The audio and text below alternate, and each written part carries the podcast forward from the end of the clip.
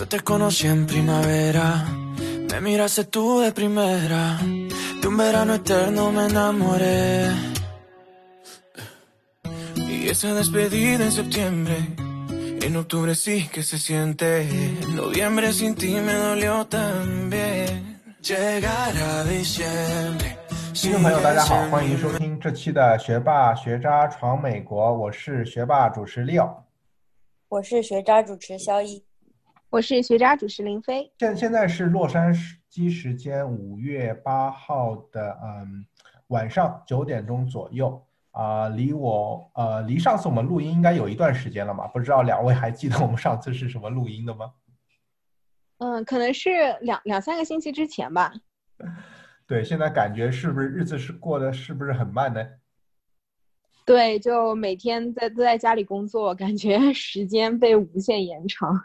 对，因为感觉我们现在就是说，从洛杉矶开始居家令到现在已经差大概是两个月不到吧，因为我记得好像是三月十九号洛杉矶开始居家令啊，所以现在差不多是呃一个半月左右，但是我觉得好像过了有差不多一年吧。这这期节目的话，也就是聊一下我们的近况吧，因为最近的话啊。啊，美国啊，关于疫情啊，关于我们的生活，还是有很多呃可以呃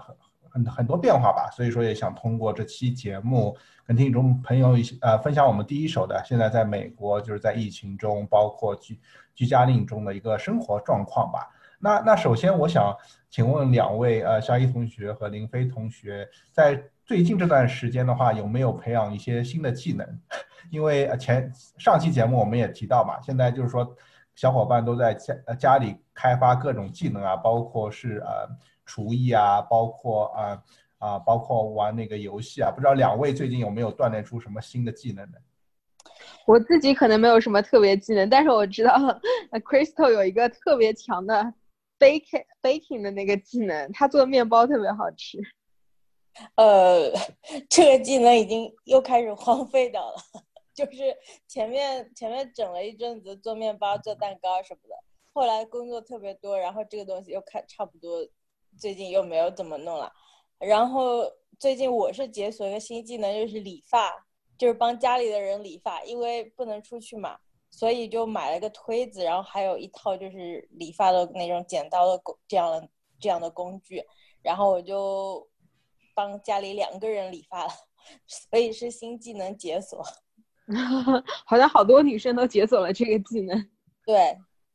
对，因为我呃理发的话，因为现在理发店都不能开嘛，然后的话，好像我看到社交媒体上理发也是成了一个好像现在一个大难题吧。因为之前好像是买这种厕纸啊，然后去买一些就是生活必需品，然后现在好像进进入到新的一个阶段了，就感觉大家理发的问题现在没有办法得到解决，是吧？对，是的，但是。现在其实各个州都在逐渐开放起来嘛，好像我看最近的新闻，可能是有二三十个州，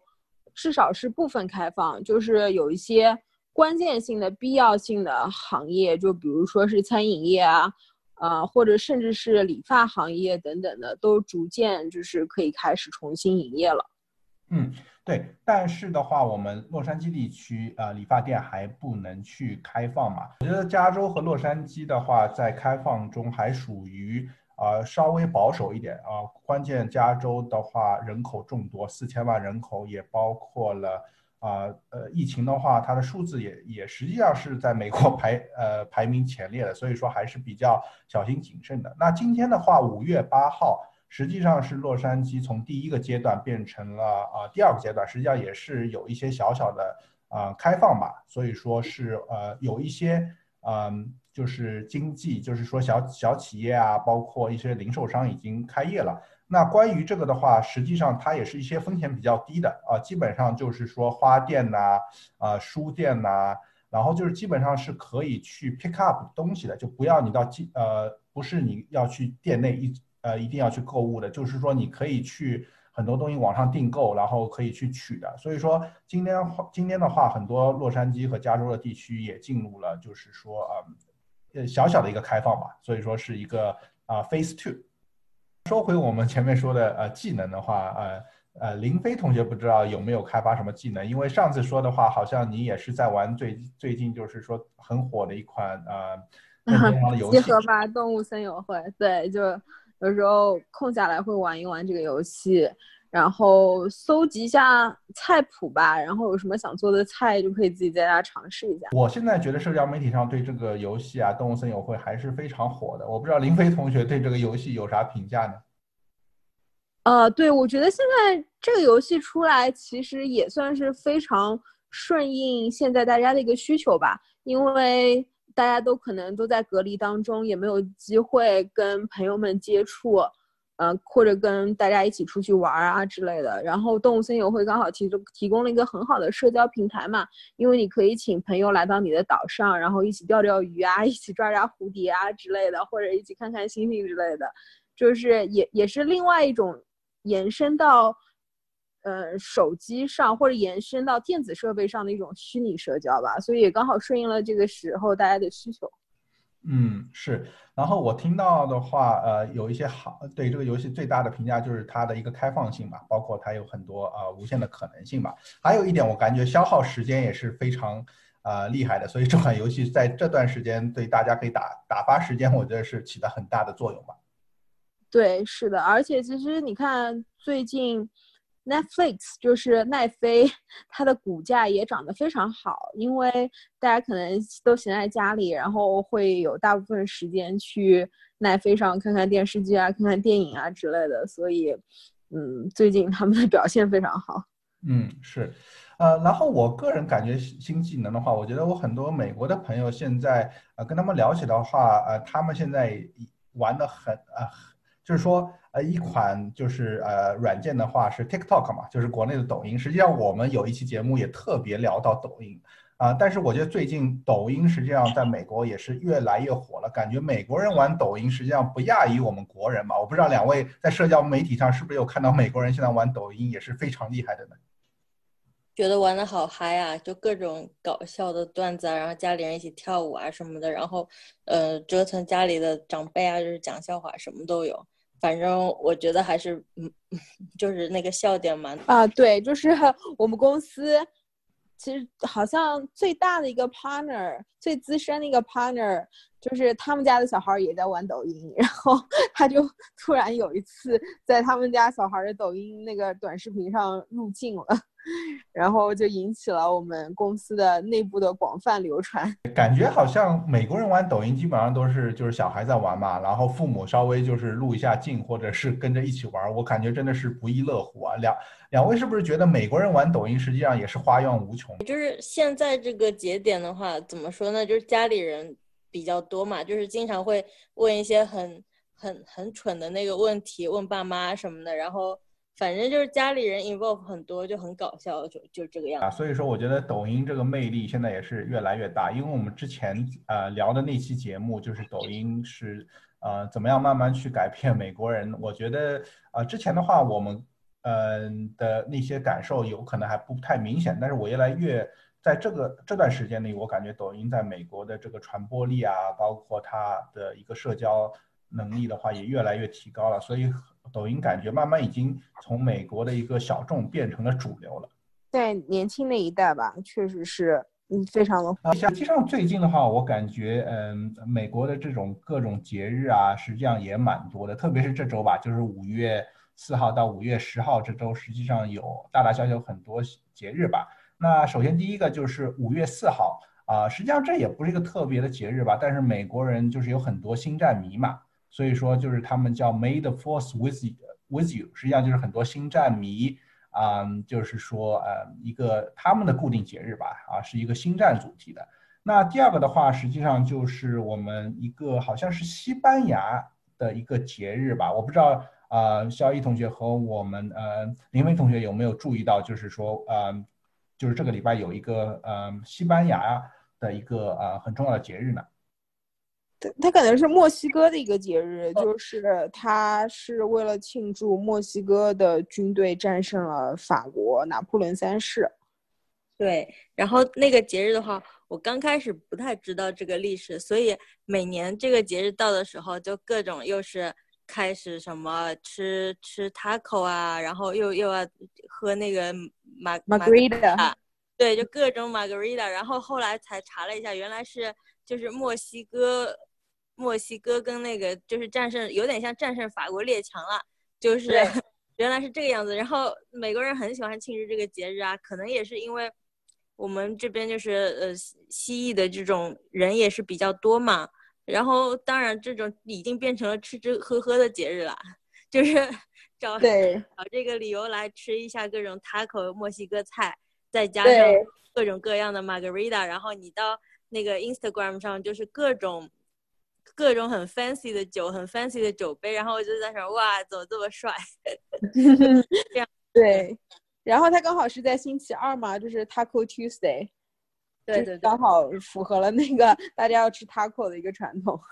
听上去好像是一个墨西哥的一个呃一个胜利，但是感觉现在怎么呃被带带节奏带成了一个美食？对，就是我我大概查了一下，新扣迪没有它的意思，字面上翻译过来就是吃一些美食，然后喝一些 margarita，所以就是顺理成章了，大家都在那个节日吃美食。对，感觉是一个非常好的理由吧。对我也在社交媒体上看到很多大家搞得很 fancy 的酒吧，我觉得各种五颜六色的酒，我觉得这一天实际上也是，呃，大家就是有一个呃好的理由去庆祝，是吧？所以说，两位是不是也在社交媒体或者周围的朋友中看到这一天，大家也也是真的是吃吃喝喝呢？哎呀，这社交媒体上看到特别多，然后我本来也挺想吃个 taco 什么的，无奈就是感觉 就不太方便出去买东西，所以就把家里的酒拿出来调了一杯 margarita，但是当然就不是很正宗啦，因为没有那么多的那个材料嘛。不过也也凑合，也就是当做节过节应个景。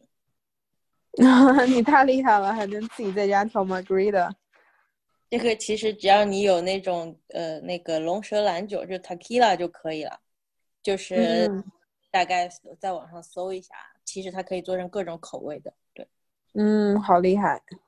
嗯对，那除了这个节日的话，最重要的实际上就是我们这周日的啊、一个节日。不知道两位知道这周日有什么一个重要的节日吗？这周日有节日啊，母亲节。对，这个就是呃母亲节吧。我觉得在美国的母亲节，实际上呃以前正常的一个时间段，好像大家都是呃会购物啊、买花或者买很多啊、就是说呃商店的一些促销吧，就是给母亲买礼物。那呃特别的话应该是送花吧。那之前的话大家都在烦恼，因为花店都关门了嘛。但是我觉得五月八号就是今天周五。呃，很多花店都开了，然后正好能赶上我们周日的母亲节吧。不知道两位是不是也注意到，最近好像，呃，就是花店啊，或者是很多促销，就是啊、说是要该给母亲买礼物的事。最近因为都是那种电变成电子促销嘛，所以都是各种一溜的促销邮件，都是什么母亲节啊，你可以就是给你妈妈买点什么的。然后我们我我们是有去超市看到好多花，然后就在超市捞了两把花，准备就是星期天给妈妈做顿早餐，然后让她就过一下节这样子吧。其他的好像也没有办法，就是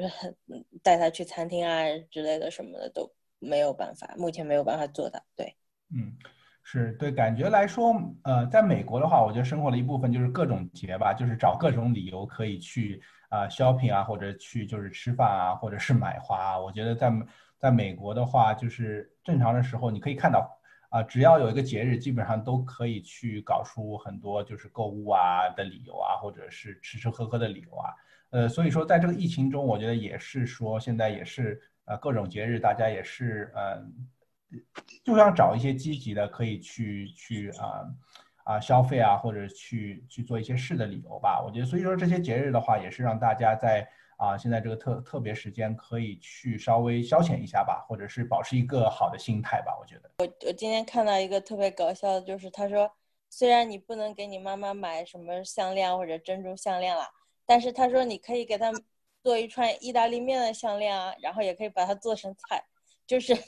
现在就是各种在家里 DIY 了，大家。呃，美国人我觉得在这段时间中也是有很多 DIY 啊，或者是很多很多新鲜的一些诶一些做法吧。我们聊了这么多，就是我们嗯身边的事情。我觉得现在还是很关键的话，还是想啊聊一下我们就是说整个就是现在啊这个疫情在美国的一个情况吧。啊，我觉得话呃现在有很多呃最近有很多热点吧，就是啊这几个星期。那最大的一个热点的话，我我想讲的话就是说，呃，有很多就是说，呃，要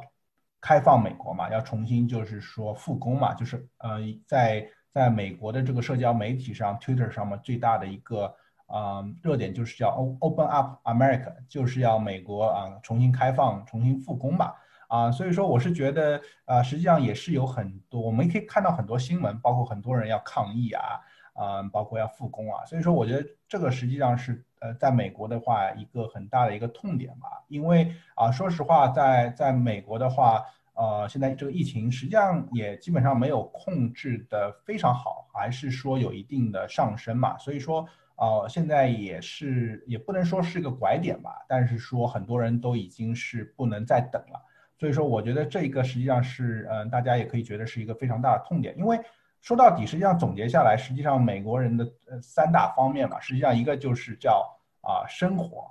啊一个叫生计，一个叫生命。所以说，基本上你如果待在家里的话，就是 stay at home 或者 share 嗯 share in place，基本上就是保证大家可以有这个生命安全啊。然后要重新开放啊它的这个经济的话，就是生计嘛，因为很多人如果不工作的话啊，特别是。呃，很多报道我看到了，实际上在美国也是很多人的存款是非常少的，所以说他如果没有工作的话就没有生计，那最后就是生活吧。因为我觉得美国人是一个就是把生活好像很多生活上的一些嗯，就是呃看得非常高嘛，包括你让他们啊，如果天天待在家里，实际上很多人说都会有 man 呃 mental health 嘛，就精神上的一些啊疾病嘛，所以说我是觉得。呃，从我个人角度的话，永远是生命大于呃生计和生活吧。但是实际上，很多美国人的话，他们有可能把生活或者生计看得比生命更重要啊。所以说，这也是我们之前很多节目呃想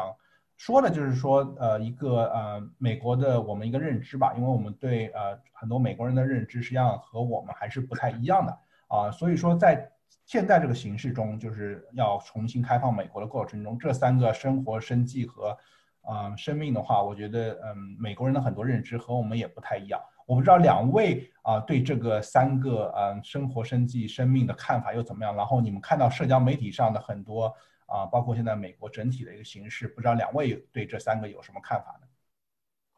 嗯，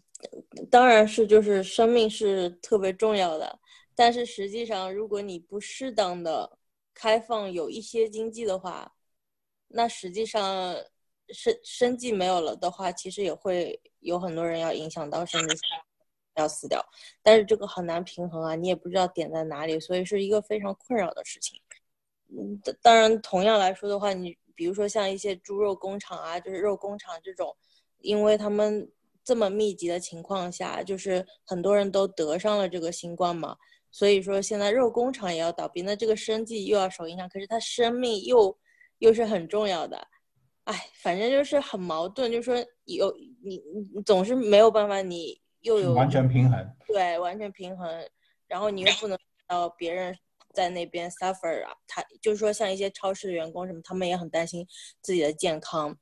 那为什么就是他们要还要在第一前线，就是在有一些就是可能防护不太好的状况下还要去。上班那其实也是一件非常残忍的事情，哎，真的是很难平衡。我也不知道怎么说，反正每次聊到这个话题，就还是真的挺无语的。嗯，对，那我们林飞同学怎么看呢？就我觉得你刚才说到三个词：生活、生计和生命嘛。其实对于很多人来说，生计和生命是一回事。就如果你生活都难以为继了的话，那可能你的生命也就会受到威胁。所以就。对他们而言的话，工作是不得不要做的一件事情。即使可能你的生命会受到威胁，你可能会被病毒感染之类的，但是他们还是需要去找到工作，去让自己得到生存下去的一些资源，嗯，得到一些钱啊，或者是等等之类的。所以，我我理解那些，嗯。去去游行的那些，比如说中小企业的业主啊，或者是那些嗯打工的人，因为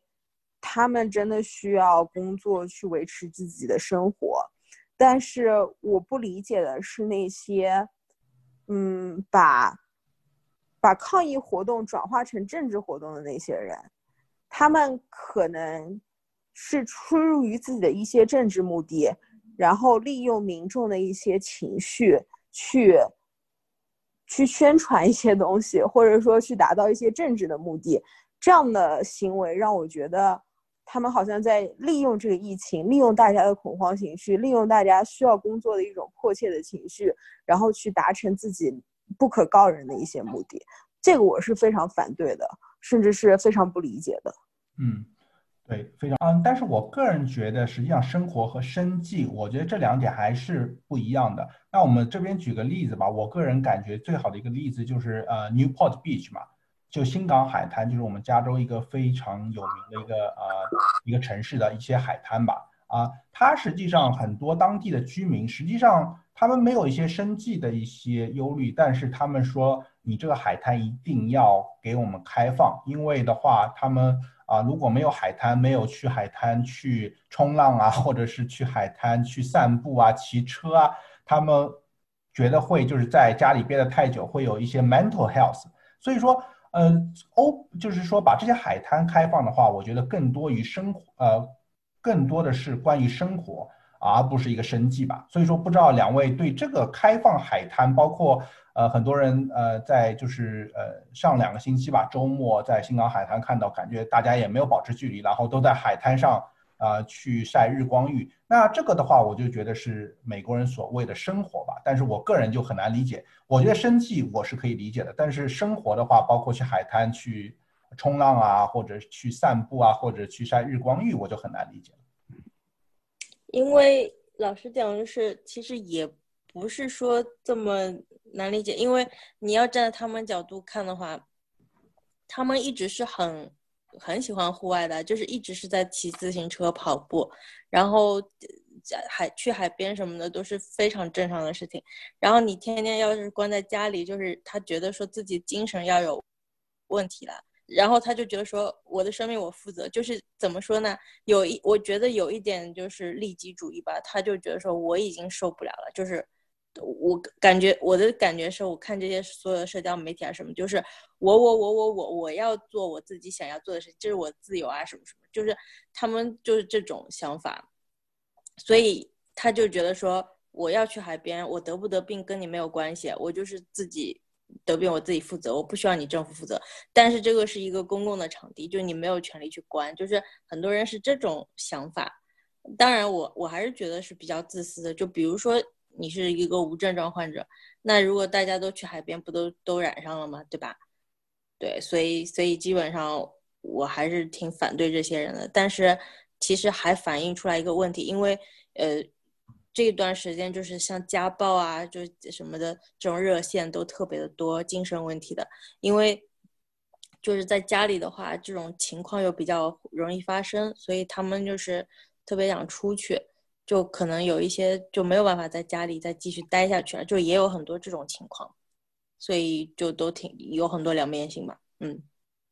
对，我就觉得很多时候美国人一直在说我要自由，自由，但是自由是伴随着责任的，就是你不可能没有没有界限，然后 没有任何限制的，就是无止境的自由，就是自由是要建立在不伤害他人或者不伤害社会这个前提之下的。所以，如果你想要去海滩，如果你想要进行户外活动，这些都可以。但是你也要承担自己的一部分责任，就是我，比如说可能需要戴口罩，或者说我需要跟别人保持一定的社交距离。就是自由和责任是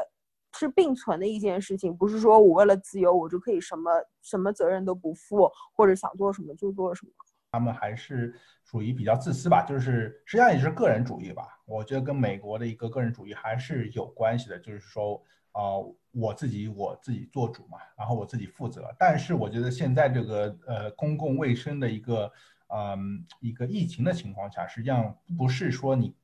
只要对自己负责，你还是要对对周边人负责。所以说，我觉得这个的话是一个特殊时期的一个嗯特殊的一个情况嘛。所以说，我觉得从开放海滩，包括是开放复工的话，呃，很多东西如果只是考虑自己的话，啊，实际上会是带来很多的一个潜在的危险吧。嗯，但是说实话，作为一作为呃政府的话，或者这呃就是作为总统啊，或者包括州长啊，包括市长的话，哦，我觉得真的是非常不容易。包括呃总统的话，每天都有他自己的记者会，包括加州的州长纽森，包括啊我们的洛杉矶市长，每天都是有一到两个小时，就是啊他们的记者会去回答各种问题。我觉得对于他们来说，怎么样去平衡这三个？啊，生生活、生命和生计的话，真的是啊非常大的一个难题吧。因为我觉得，嗯，大家的出发点都是有一定道理的，但是怎么样去平衡，真的是非常难做到的。我觉得，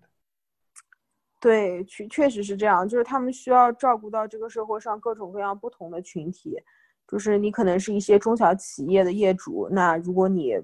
不，不能继续经营下去，所有的店都要关门，那这些人的生活就难以为继。还有那些，比如说家里并不是非常富裕的那些，嗯，打工的人，那他们的生活怎么办？然后加州还有一个特别出名的地方就是流浪汉，就是特别是旧金山地区啊、洛杉矶地区存在着大量的流浪汉。那如果让那些流浪汉继续在街头流浪的话，那就会造成病毒更加严重的扩散。所以。加州政府啊，洛杉矶政府啊，都在采取非常多的措施，就是找到那些临时住所，然后把这些流浪汉安置起来、隔离起来。所以，其实我觉得政府就是特别不容易，在这种情况下需要照顾到这个社会各各方面、各种各样不同的群体。所以说，真的也是个难题吧。那另外一个相关的话题，我觉得在美国也真的是个到现在也是个老大难问题，就是戴口罩嘛。因为呃，美国预防中心 CDC 的话，它是建议戴口罩啊，但是的话，还是不是说去嗯啊强行规定罩啊？我觉得是呃有很多就是说呃美国的州啊或者是城市有自己的呃一些法令，有可能说一定是要戴口罩，但不是说全国范围之内的。呃，那这个的话就就实际上最近一个非常呃好的例子的话。反映这个事件的就是美国的 Costco 啊，在中国呢应该叫好又多嘛，是一个美国的一个上市的非常大的一个连锁超市，我觉得呃个人最喜欢去的超市之一。那他最近的话是公布了一个强硬的规定，就是所有去呃 Costco 去购物的人一定要戴口罩，包括他自己的员工，包括就是所有要进去的啊啊购物的人。呃，都要戴口罩。那这个的话，实际上是呃，在美国所有的州，包括波多波多黎各，包括是其他的一些啊属地的话，全部要遵守这个规定。那这个规定的话，就在美国引起了非常大的一个争议吧。因为我觉得在加州或者是洛杉矶，我们还是说比较对这个戴口罩还是比较习以为常的，也觉得可以要保护。但是在美国很多一些。啊，比较偏远的州啊，或者是一些保守的州，就非常的呃呃去反对这个戴口罩。然后他们现在在呃美国的 Twitter，就是呃美国社交媒体上有一个呃热搜吧，就是说要去嗯 boycott Costco 啊，翻译过来的话就是要抵制啊 Costco 啊。实际上这个运动也受到了很多的呃人的一个支持吧。然后另外一个去帮助啊我们 Costco 叫 support。啊，Costco 就是支持，所以说支持啊好又多和一个嗯去抵制好又多的，在美国就成为了一个分裂，也是最近的一个很大的一个话题啊。我个人是非常难理解，就是为什么很多人要去对戴口罩进 Costco 这件事要去抵制，因为呃这个实际上就跟前面的啊美国人的一个个人主义实际上有一些相关，他们的最大的意思就是说 my 呃。呃，my body, my choice，基本上就是我为我自己的就是负责嘛。然后他们也觉得，嗯，有可能 Costco 这样做实际上剥夺了他们的一些权利吧，包括一些呃，就是说残疾人他们有可能是不能戴口罩。所以说，我是觉得呃有一定一小一一定的道理，但是我是觉得从呃卫生这个现在这个突发呃事件的话，我觉得是非常难理解。然后我个人也是觉得戴口罩的话可以保护，不只是保护。个人也是保护其他人，啊，所以说我觉得，呃，从这个事件中也可以看到，美国的很呃，因为呃也是地大，然后啊人口比较啊，就是说呃分散嘛，各种种族啊，包括保守派啊啊，所以说你可以看到啊，在这件戴口罩这件事上，就是因为啊好油多这个规定就看成了很多的分裂。啊，我不知道两位对这个事件是怎么看的？嗯，我我觉得我可能跟你想法一样吧，我也没有办法理解这样的行为，而且就像我刚才说的，就是自由和责任是共同存在的。如果你想要自由，那你同时就要承担这个对这个社会的责任。然后 我我就不知道他们会为什么会这么抵触这个这个责任。这么不想做到自己应该做到那一部分，所以说我觉得 Costco 这个事件也可以看到，美国就是在 戴口罩这一件非常，在我们看来有可能是非常普通的一件事，这有很多分裂的吧，嗯，对。那讲了这么多，我觉得呃，最后我觉得我还是想啊讲一些，就是说，嗯，就是关于这个疫情的话，一些啊在我们这个经济方面的一些影响，包括政府的一些补助吧。因为之前的节目也没有讲到太多，但是我觉得。嗯，最近经济的问题也是慢慢的啊体现出来，但是美国有很多的一些补助吧。那这边我呃想讲的最大的一个就是两点，一个就是今天五月八号早晨刚刚啊公布的一个美国的一个失业率啊是三千万人口的一个失业，基本上是占据了百分之二十的一个啊可以工作的人口，实际上是一个非常非常嗯。呃，不好的一个数字吧，啊，已经比大萧条时间都已经都是已经难看很多了。包括和零八年经济危机的话，也是说，啊，基本上已经翻倍了吧。因为经济危机最最难的时候也只有百分之十的一个失业率，但是现在已经有百分之二十了。嗯，但是在这段时间中，实际上政府实际上是真的是撒钱已经撒到啊他们的一个极限了吧？因为我不知道两位。啊，对一个政府补助，他们叫一个 Chaos 嗯 Act，基本上一个保护的一个啊法案的话，就关怀法案，然后基本上是嗯呃，一共发了差不多两万亿啊，在第二轮的话就发了两万亿，之后还有啊第三轮，包括现在正在啊说的第四轮有更多钱，但是说第二轮的话，单单就是两万亿美金的话，这个数字是啊非常惊人的。啊，我们就用一个对比吧，就是当时零八年一个金融危机啊，就是银行啊，包括这种大的车厂啊都要倒闭。那时候的话，实际上啊，一个嗯，他们呃一个呃法案去救助的话，就是一个七千亿，但是现在已经是两万亿，就是单单一轮的一个救助就两万亿，所以说你可以看到这个数字有多大。那这两万亿的话是啊，大部分的话，其中的六百。呃，六千亿是给个人的，包括的就是失业补助啊，包括就是发现金，然后其中五呃五千亿啊是给大的企业，然后之后的话差不多有四千亿啊是给的小型企业啊，还有的话是三千亿是给的啊就是呃各地的政府，那最后的话差不多有两两千亿是给。啊，就是 public service，就是这种医院啊，或者是一些医疗的一些产业。那实际上，对于这个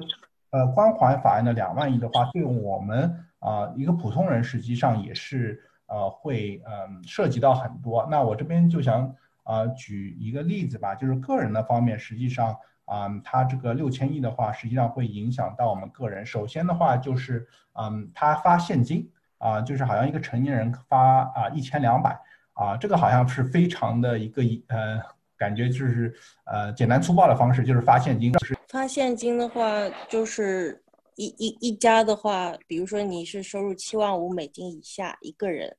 那就可以拿到一千二嘛。那如果有小孩十七岁以下就多五百。所以我觉得目前美国人这种月光。的那不太存钱的这种方式还是蛮需要这个的，就是可以去应个应个急付个房租啊，就是家里人吃饭啊什么的，就是对于这这一个阶层的人还是蛮需要的。那我呃也是就是算是做的不错了，还是蛮快，大部分就蛮快打到账上的。对，就是一个简包，简单粗暴。那如果是普通的一家四口的话，两个大人一个小孩，呃，两个小孩的话，是不是就能拿到一千两百？乘以二，两个大人五百块，小孩乘以二的话，也是差不多有嗯三千四百块钱。对，三千四的话，那实际上也可以就是嗯稍微的一个短暂一个过渡吧，是吧？是的，但如果其实其实要如果这样说回来的话，他们又再去领失业金，那实际上这段时间领的钱比他们原来赚的还要多。嗯，对，嗯，对失业金的话，我觉得嗯也是个人的话啊非常大的一个嗯，就是这次的话，呃，救济法案里面的一个关怀法案的里面六千亿的话。啊，给个人的呃的两部分，一部分是就是前面的一个现金发放，然后第二的话就是给一些失业金。但是这次最大的一个争议，也就是这个失业金，实际上这个失业金也是去造就了这次为什么有这么多的呃嗯就是失业率，因为啊就像肖一前面提到的，很多人拿了失业金，有可能就比他啊去工作都拿的钱多，然后就是说那很多人就不愿意回去工作嘛。啊，我我不知道肖一同学是不是可以跟我们具体讲一下为什么会啊造成这个情况？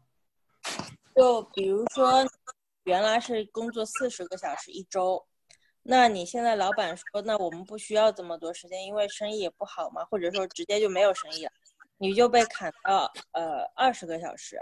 那你跟政府申请的时候，你就等于说小时减半了嘛，这种就不是完全失业，可是他也会。相应的就是你减少小时的这部分，给你一个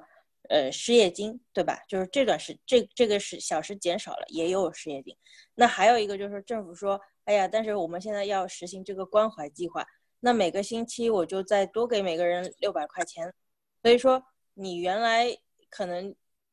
就可可能工资不太多，就是比较低的那种工资。那你现在失业的话，就是。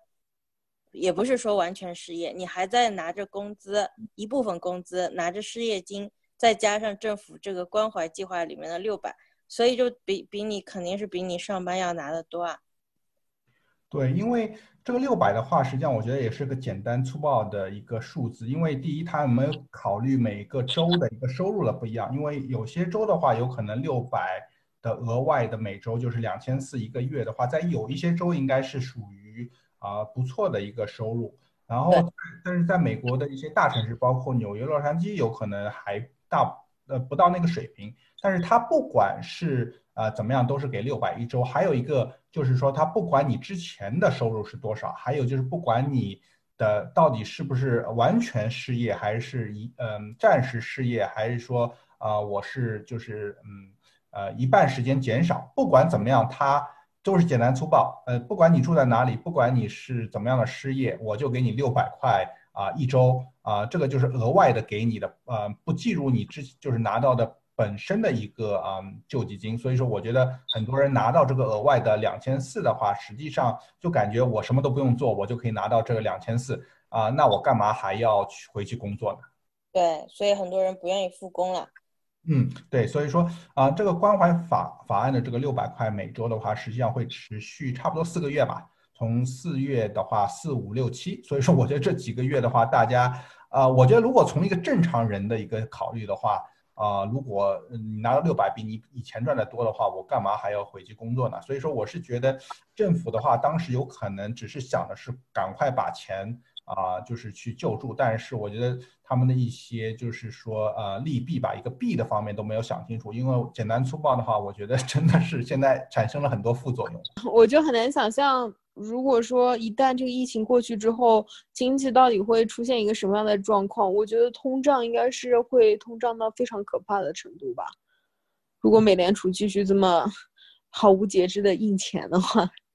因为俗话说得好，叫覆水难收吧。这个水放出去是容易的，看呃，还有这个嗯，包括这个就是官方法案的这个六百块的额外资助，我觉得他这次还有做的一点是，应该说比较好的话，就是以前的话，如果是失业的话，只有普通的交失业保险的人可以，就是正常的嗯呃人可以拿到这个失业，但是这次他扩展到了就是很多呃我们在美国实际上他们叫 gig。Worker 嘛，就是相当于就是说，呃，Uber driver，实际上他们不是属于啊一个就是正常的一个全职员工，他们属于叫应该在美国叫个体户吧，应该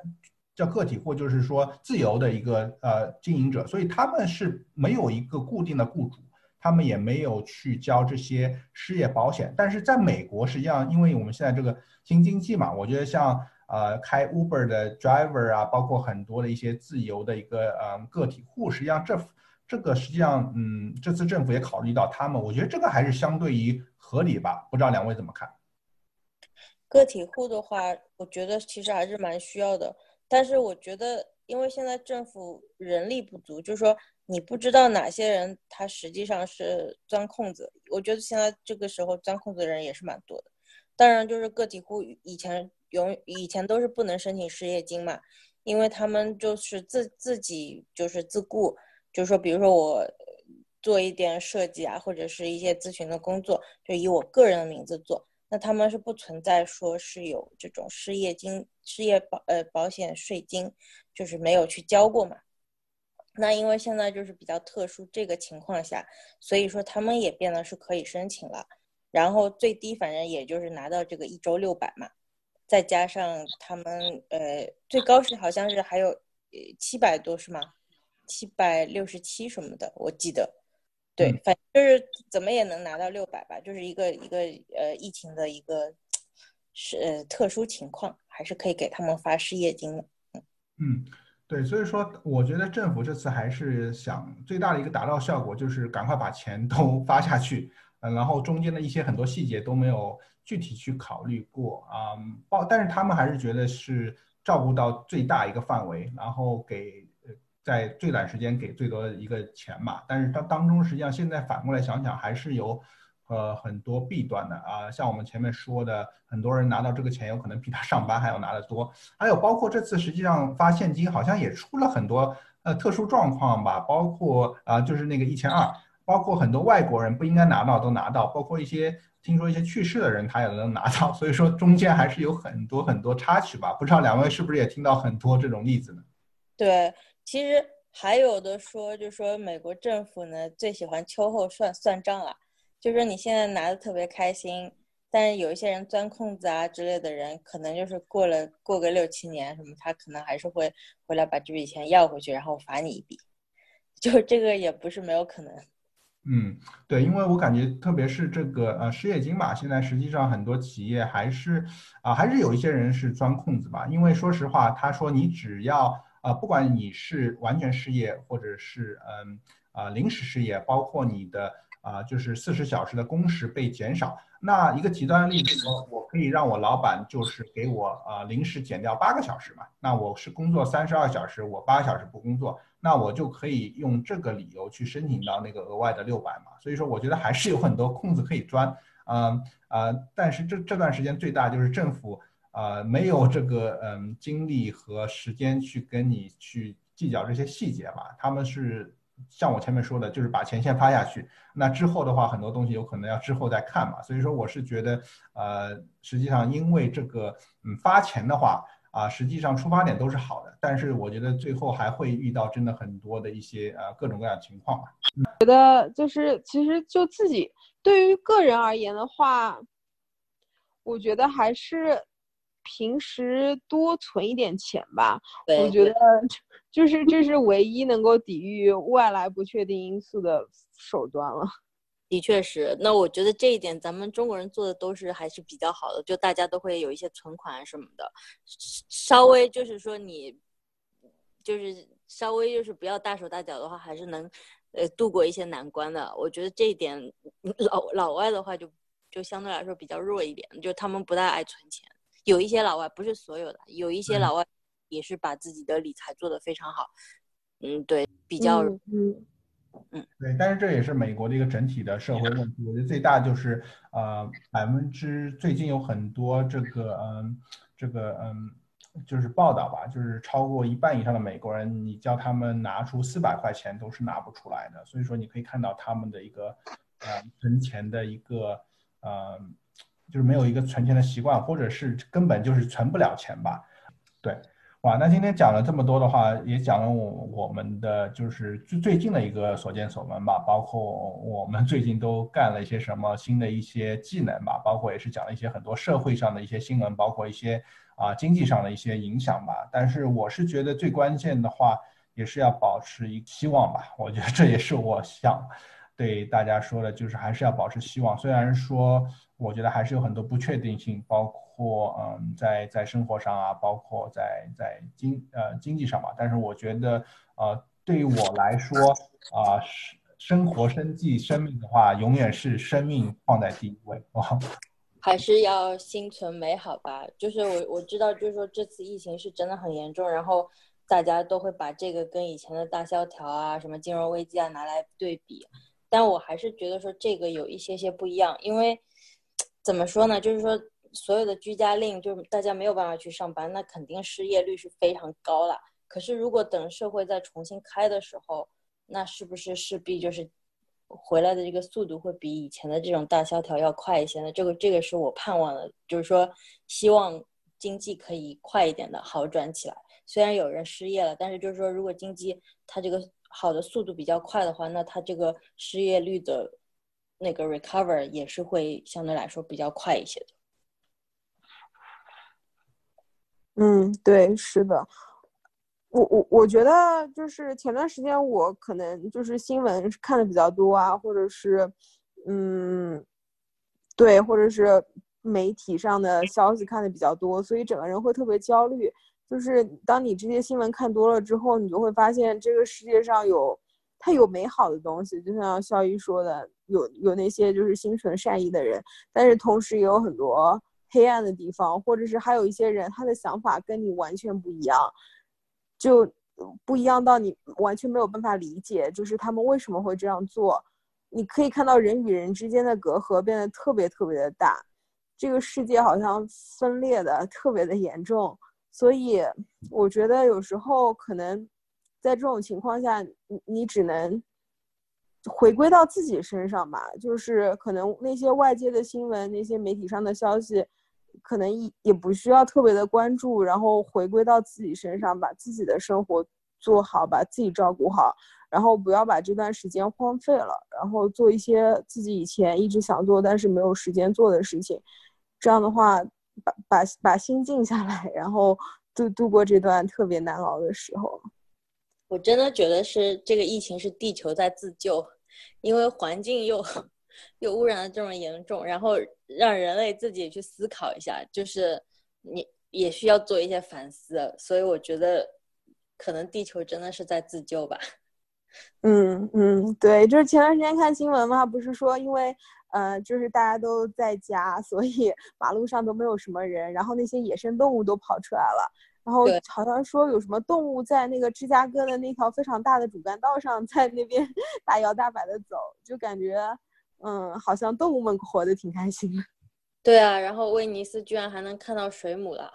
而且我们加州，加州最近的海岸线还能看到这种荧光的那个荧光海滩，呃，就是海浪是吗？就是那种生物，好像因为说人类活动减少了，所以今今年就是持续了好久，特别容易看到。我特别想去看那个，但是现在因为感觉好像去的人蛮多的，有点担心，所以就算了吧，就看看图片吧。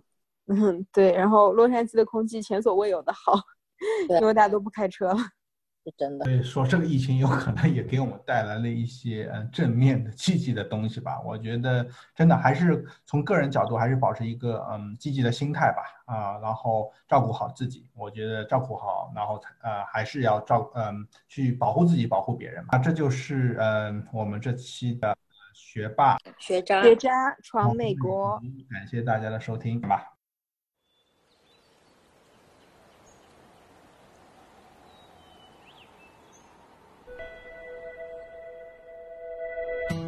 Te conocí en primavera, me miraste tú de primera, de un verano eterno me enamoré. Y esa despedida en septiembre, en octubre sí que se siente, noviembre sin ti me dolió también. Llegar a diciembre